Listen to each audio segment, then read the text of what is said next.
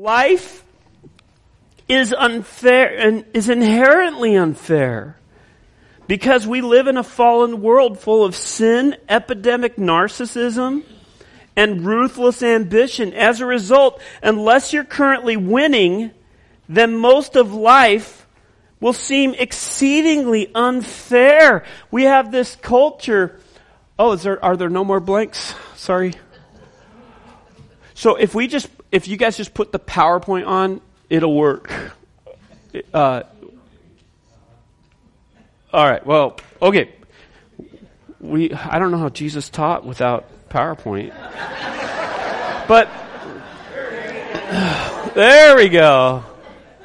Wow. I'm a little, like, are there any of my images up there? They're all up there. Okay. Okay. Um, Heavenly Father, obviously there's just a lot going on this morning, and uh, Lord, I've learned that when stuff doesn't work in technology, a lot of times it's because there's a war going on that, that we are just unaware of. And, and I pray, Lord, there, I know that people need to hear this passage this morning. And it's fun to, to, to laugh. It's fun. I mean, we, we, we like it when things go wrong um, sometimes. But God, we just want to hear your voice this morning.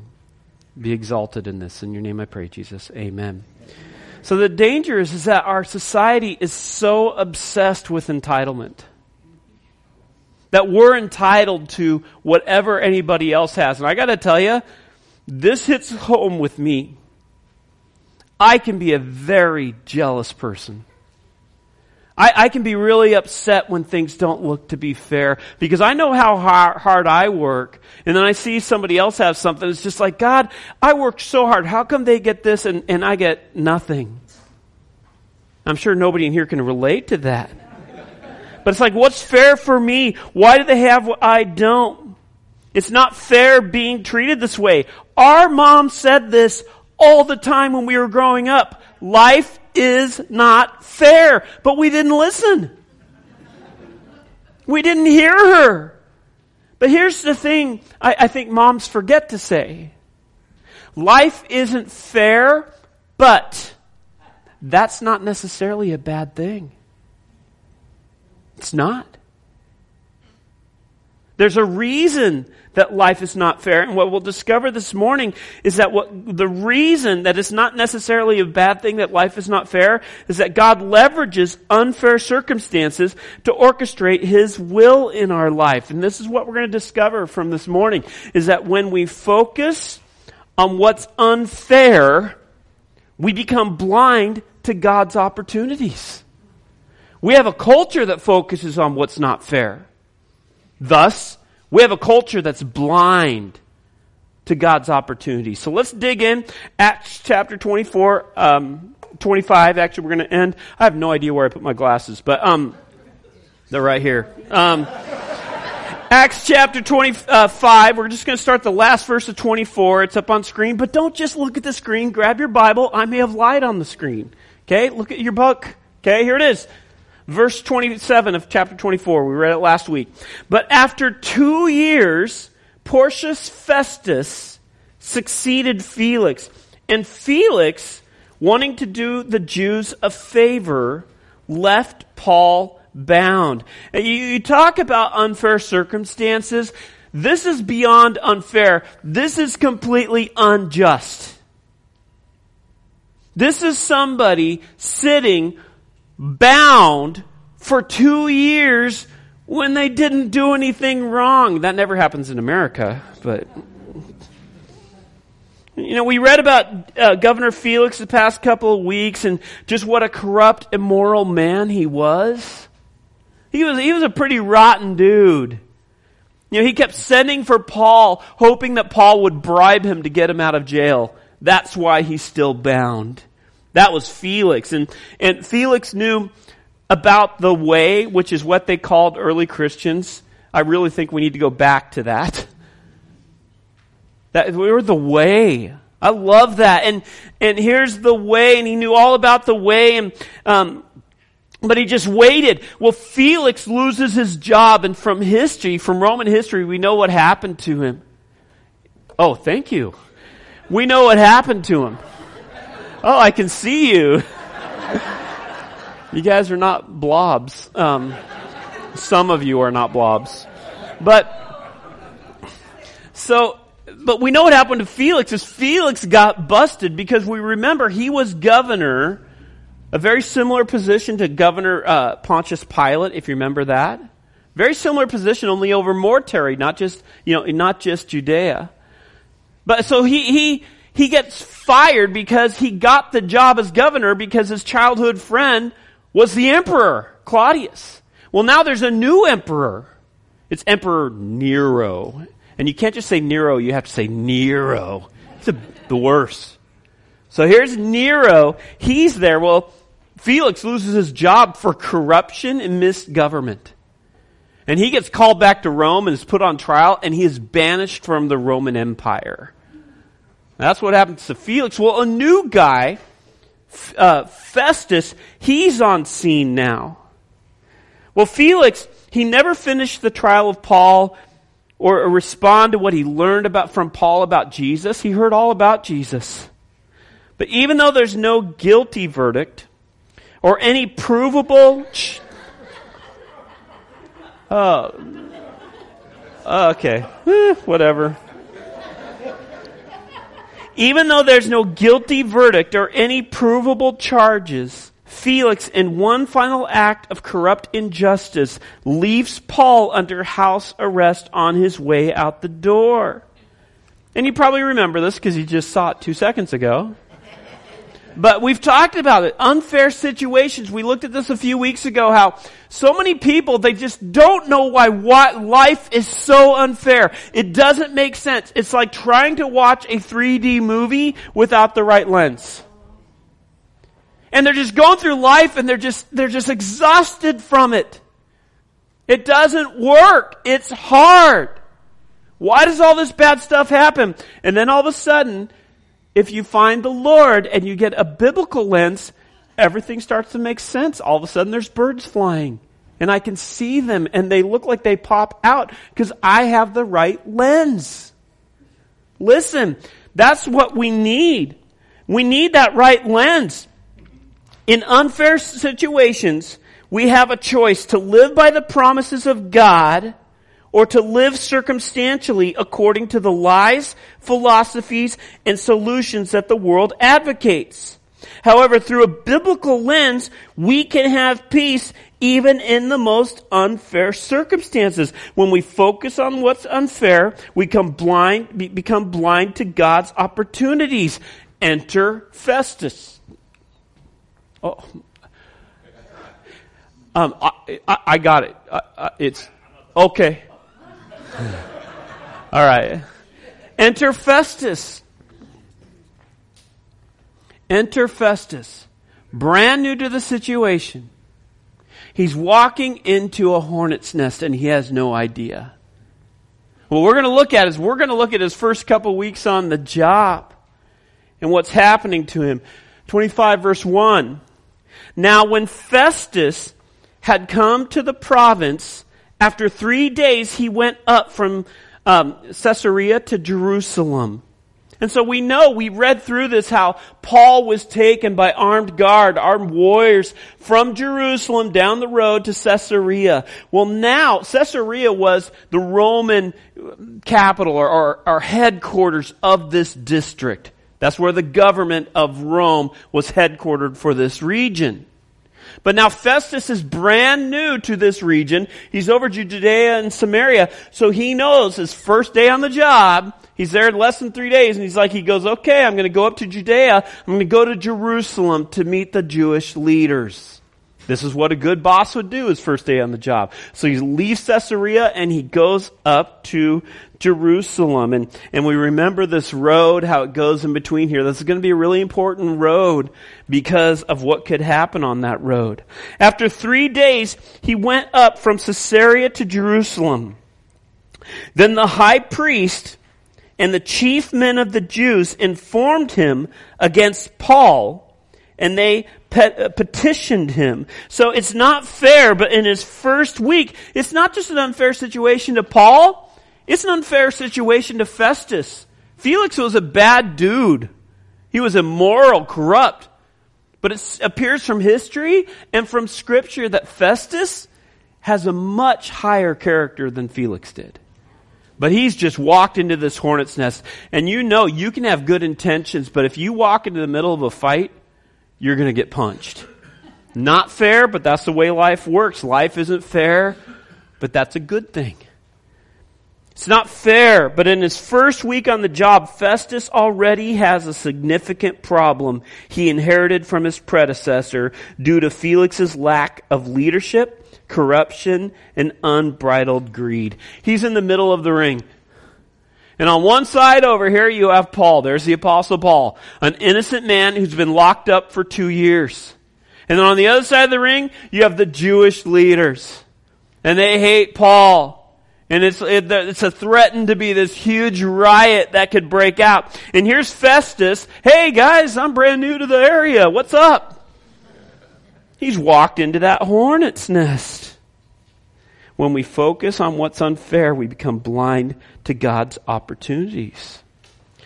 They position, petitioned him, asking a favor against him, that he would summon him to Jerusalem while they lay in ambush along the road to kill him. So this is the second time that these rotten guys have tried to kill Paul. And what they say is, hey Festus, why don't you bring Paul, or why don't you bring Paul up to Jerusalem so we can try him there? But their plan is to ambush and kill him. We compared it to this high value target. This is someone who was a criminal on, on charge for war crimes. We remember how when Paul left the commander from Jerusalem to Caesarea, he had 200 soldiers, 470 guards to transfer one prisoner because he didn't want Paul to die. High value target. Well, the same thing is in reverse here. They're asking him to go up there. You remember that, that this road has all these mountain passes and canyons where it'd be easy to ambush him. And Festus doesn't even know how volatile the situation is. He's going to learn real quick. But two years had passed. There was even a new high priest. However, the Jews were still so raging with venom towards Paul. And ultimately, it's for what Paul taught about Jesus that they were still plotting, plotting to murder him. But Festus answered that Paul should be kept at Caesarea and that he himself was going there shortly. Therefore, he said, let those who have authority among you go down with me and accuse this man to see if there's any fault in him. We're not going to try him here. We'll, we'll try him in, in Caesarea. And when he had remained among them for more than ten days, he went down to Caesarea. So he came back down there where Paul was being held. Um, and the next day, sitting on the judgment seat, the bema seat, he command, excuse me, he commanded Paul to be brought. When he had come, the Jews who had come down from Jerusalem stood about and laid many serious complaints against Paul, which they could not prove. And so you can see that uh, Paul was kept at Caesarea, that Festus went up to Jerusalem and now he's come back to Caesarea along the, the Jewish leaders have come back and here's another unfair hearing against Paul. It's unfair because he hasn't done anything wrong.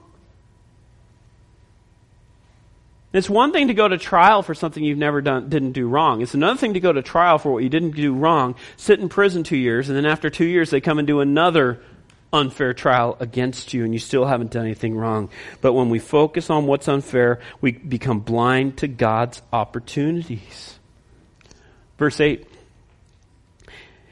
While he, this is Paul, while Paul answered for himself, neither against the law of the Jews, nor against the temple, nor against Caesar have I offended in anything at all. In other words, I'm completely innocent. I haven't done anything. Have you ever, ever been falsely accused? It's not fair. Well, life isn't fair. But that's not necessarily a bad thing. God's priority, you don't need to listen to anything else I say, just listen to this. God's priority isn't fairness. Do you hear that? God's priority isn't our personal happiness. God's priority isn't that we get a fair deal. It's not. His priority isn't fairness. Sometimes the most unfair predicaments are exactly where God has arranged for us to be.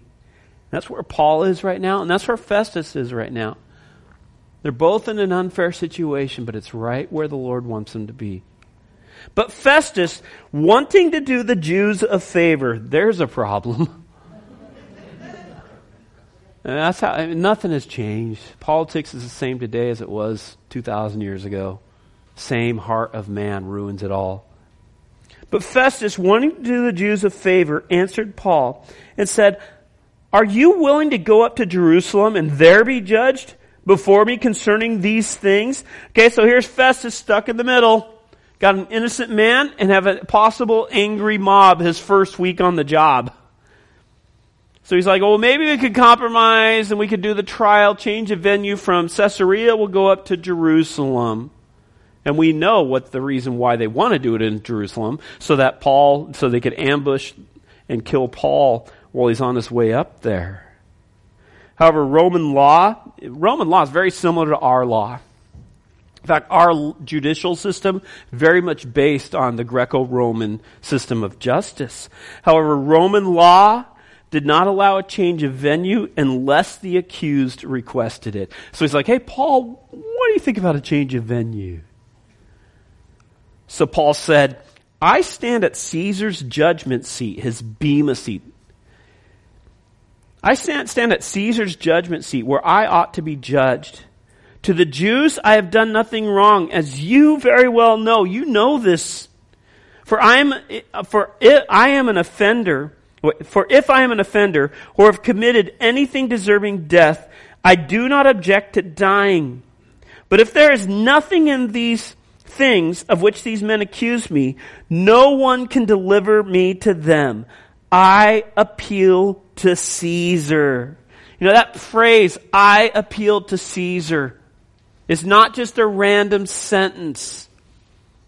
In fact, I appeal to Caesar was a legal phrase in the Roman system of justice made up of two Greek words. Any Roman citizen could utter this legal phrase when they felt they were being treated unfairly in a local court, unless it was for murder, rape, or kidnapping, so that by law, their case would be transferred to be heard before Caesar. Just like somebody who, who loses a trial in our system of judgment, they can appeal to a higher level of court. They could go to the state Supreme Court. They could go all the way up to the, the federal Supreme Court. What Paul realizes here, he's just being, the best way to describe it, he's being a political foot, football. That's all he's being. He's just being used. And he's like, you know what? Enough of this. I appeal to Caesar. He says those two Greek words. But I also want you to notice something here. Yes, as Jesus followers, we are not to vainly dwell on rights, fairness, or what we deserve.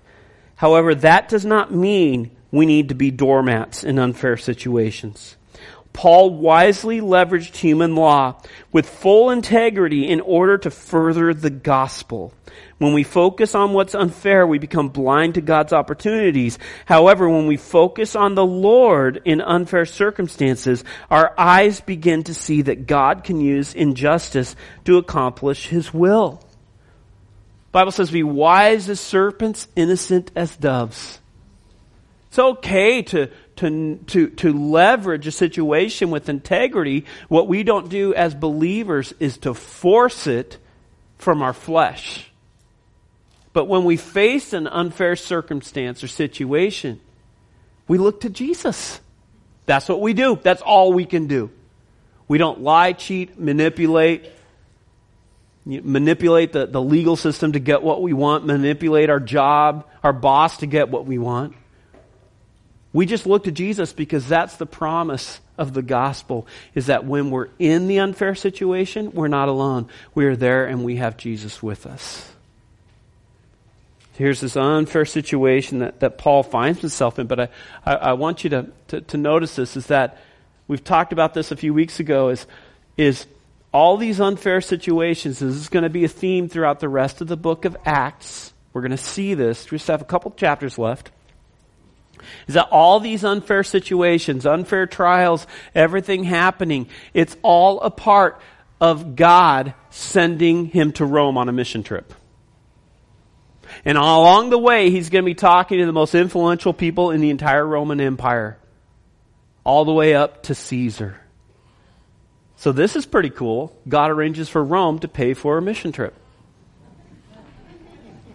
And how is it paid? Well, he leverages unfair situations. Had Paul's focus been fairness, he would have appealed to Caesar two years earlier. But his focus was the gospel. And after two years of writing letters, it was time to go to Rome, just as Jesus promised. Listen, when we focus on unfair and what's, what's, what our rights are. We tend to be, we become blind to what God is up to and what He's doing. But the converse is true. When we focus on Jesus in unfair circumstances, we see God's opportunities. If you're in an unfair situation at work, at school, unfair at home in your, your marriage, in life, Look to Jesus. Just look to Him. Because when we look to Him, we begin to see how He is leveraging those situations for us to accomplish His will. Then Festus, when he had conferred with, his, with the council, answered, You have appealed to Caesar? To Caesar you shall go. Now, Festus, this is really an unfair situation for him. It's very unfair. This is his first couple weeks on the job now.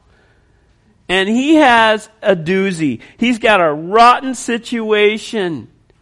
He's inherited and he's, he finds himself between these two parties. This guy hasn't done anything wrong. There's no reason for him to be here. These people want him dead. And he could lose control. And we know the peace of Rome is everything in Roman legal system. That's the job of the governor is to keep the peace. And he's trapped. Well, in his first couple weeks on the job, Festus has already fumbled the ball with an embarrassing leadership mistake. He should have released Paul as soon as he found out what happened. But he fumbled that leadership mistake. Well, his blunder will be, has now been exposed before Caesar. He's now forced to send an innocent man to be tried before Emperor Nero with no actual criminal charges. It's not very fair for your first couple weeks on the job. It's not. But fortunately, Festus, for Festus, some help arrives. And after some days, King Agrippa and Bernice came to Caesarea to greet Festus. Okay, now this is, we don't need to go into this, but in the Roman system of government, they allowed regional kings to govern alongside of their regional governors. It's, a complicated system, but there, there's reason that's, that they did this. Well, one of those kings is King Agrippa, and so King Agrippa, he, he's, he's, you know, king over Judea, and, and you look at this, and so we have Festus, he's brand new on the job. Hey, my name's Festus. Well, basically, Agrippa and Bernice, they're like, hey, we want to meet the new governor. Let's go see him. So they show up in Caesarea at the palace to meet him. Now, Agrippa, this is Agrippa the second, and Bernice, they're brother and sister, but they're also married. Now, unless you're from Kentucky,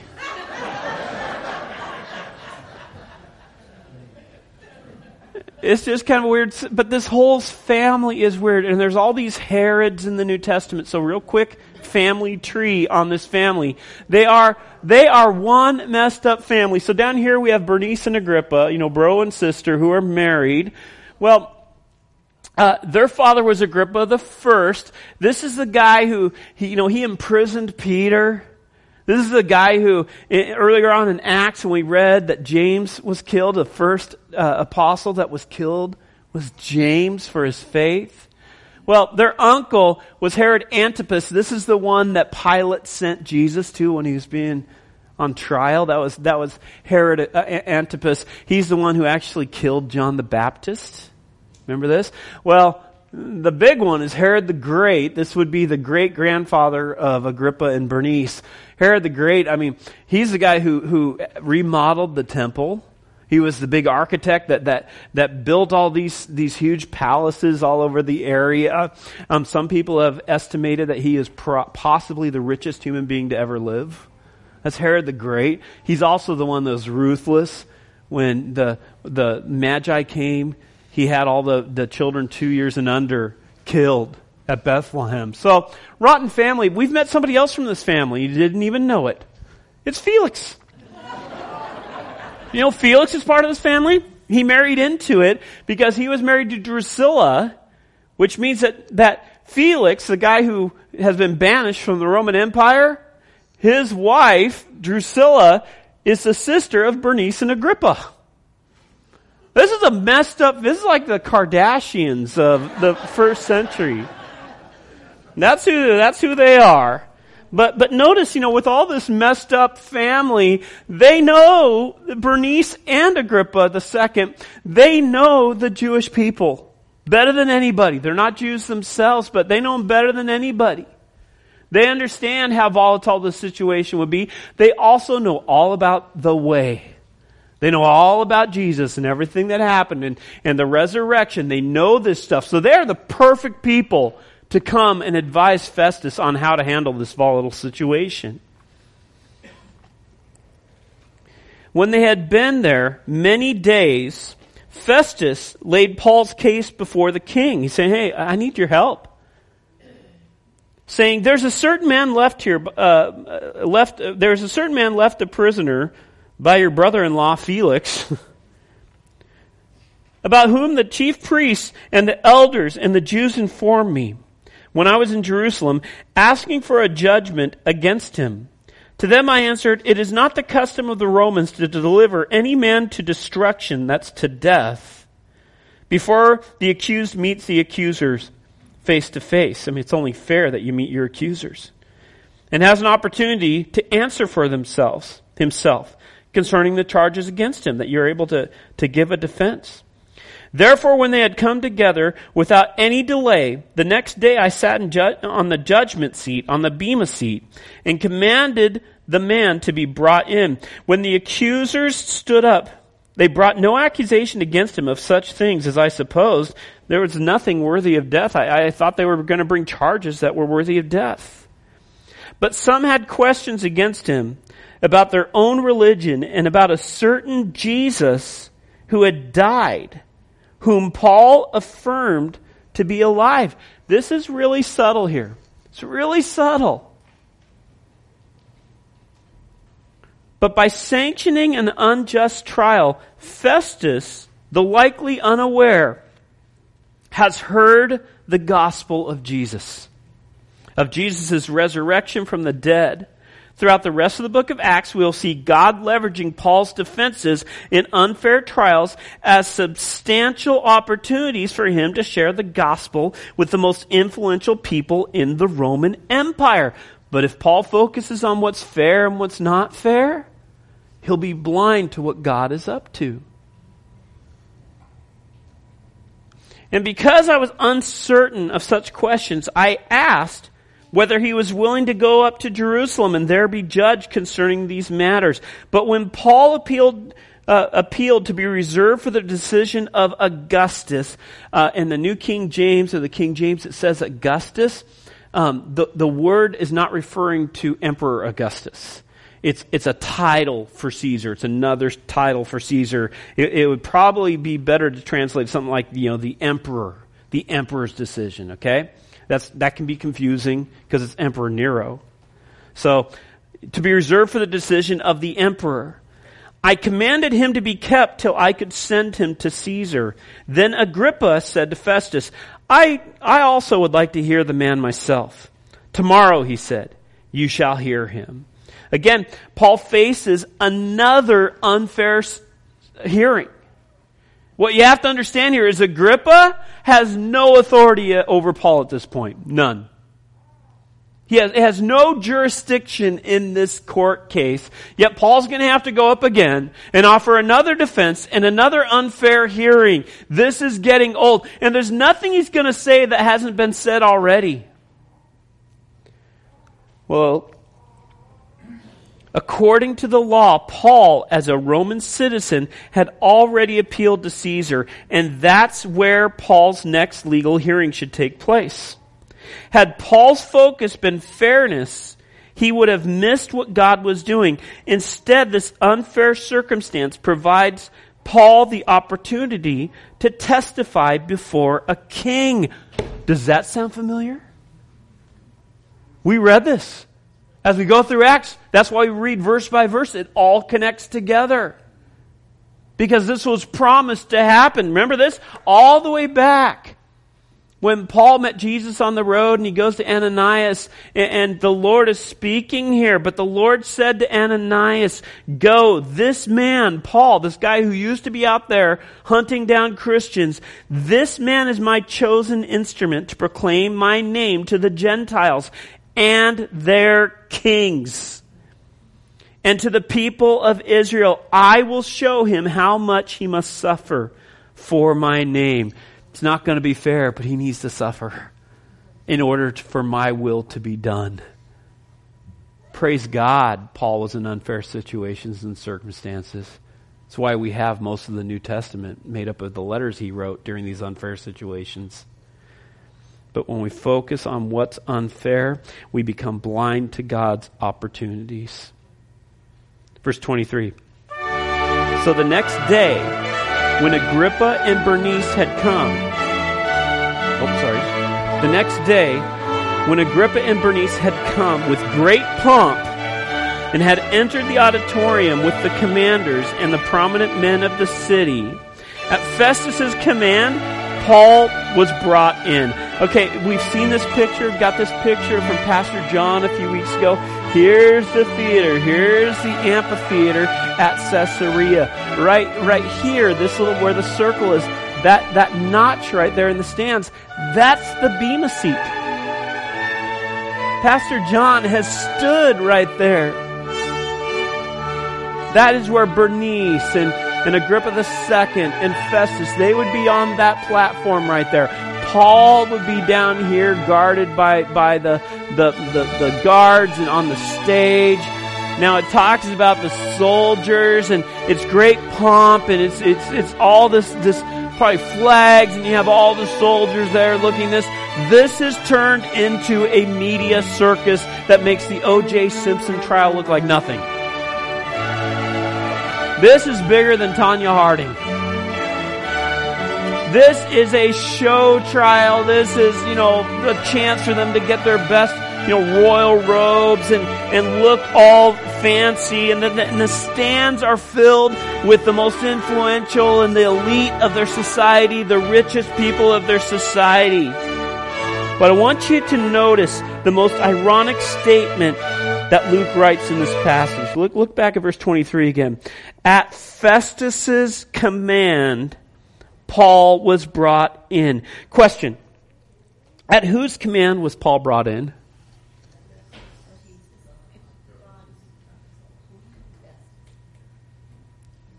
It's ironic that it says at Festus's command, Paul was brought in. God is in charge here.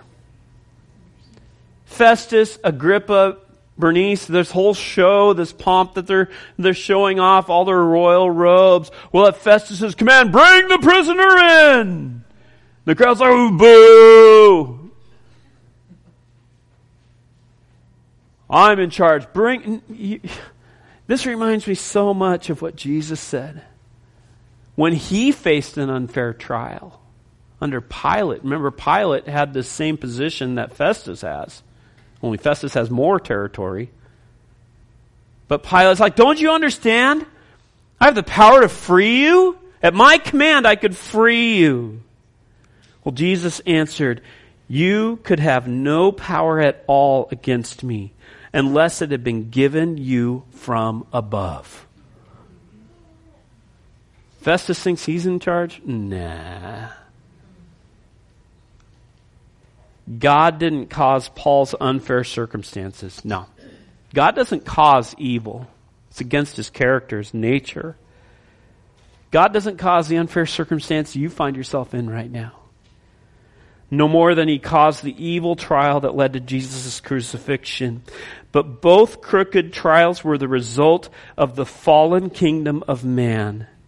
However, the wonder of the Lord is that he can leverage injustice to orchestrate the advancement of the kingdom of God. But when we focus on what's unfair, we become blind to God's opportunities. I'm going to have Jennifer come on up here as we close. But my question for you is Are you focused on what's unfair? I mean, it's not fair that I'm injured, that I have this health crisis. It's not fair. It's not fair that I get overlooked at work all the time. It's not fair that my boss takes credit for all my ideas. It's not fair. It's not fair that I didn't get into this school. I, I, I worked so hard. That's not fair.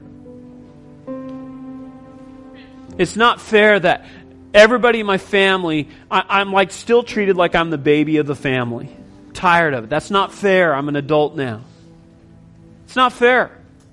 It's not fair that they get this brand new beautiful truck and I'm still driving this Fiat. Fiat, I don't know where that came from. A gremlin. It's not fair that other people don't have to face racism like I do.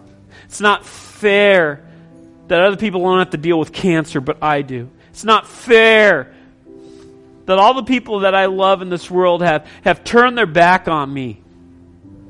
It's not fair. Other people don't have to have an alcoholic father. That's not fair. All of these unfair situations that we live in, all of this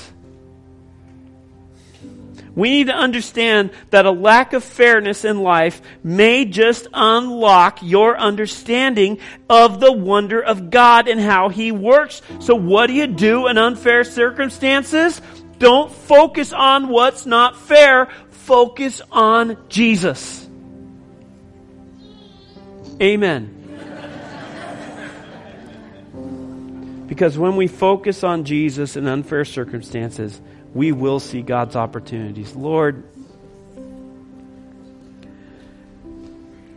I don't need to have people raise hands or stand up or do some altar call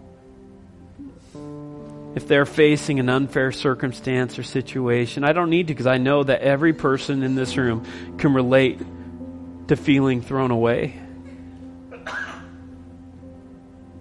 I know everyone here faces unfair circumstances because, Lord, this is an unfair, fallen world, and we live in the thick of it.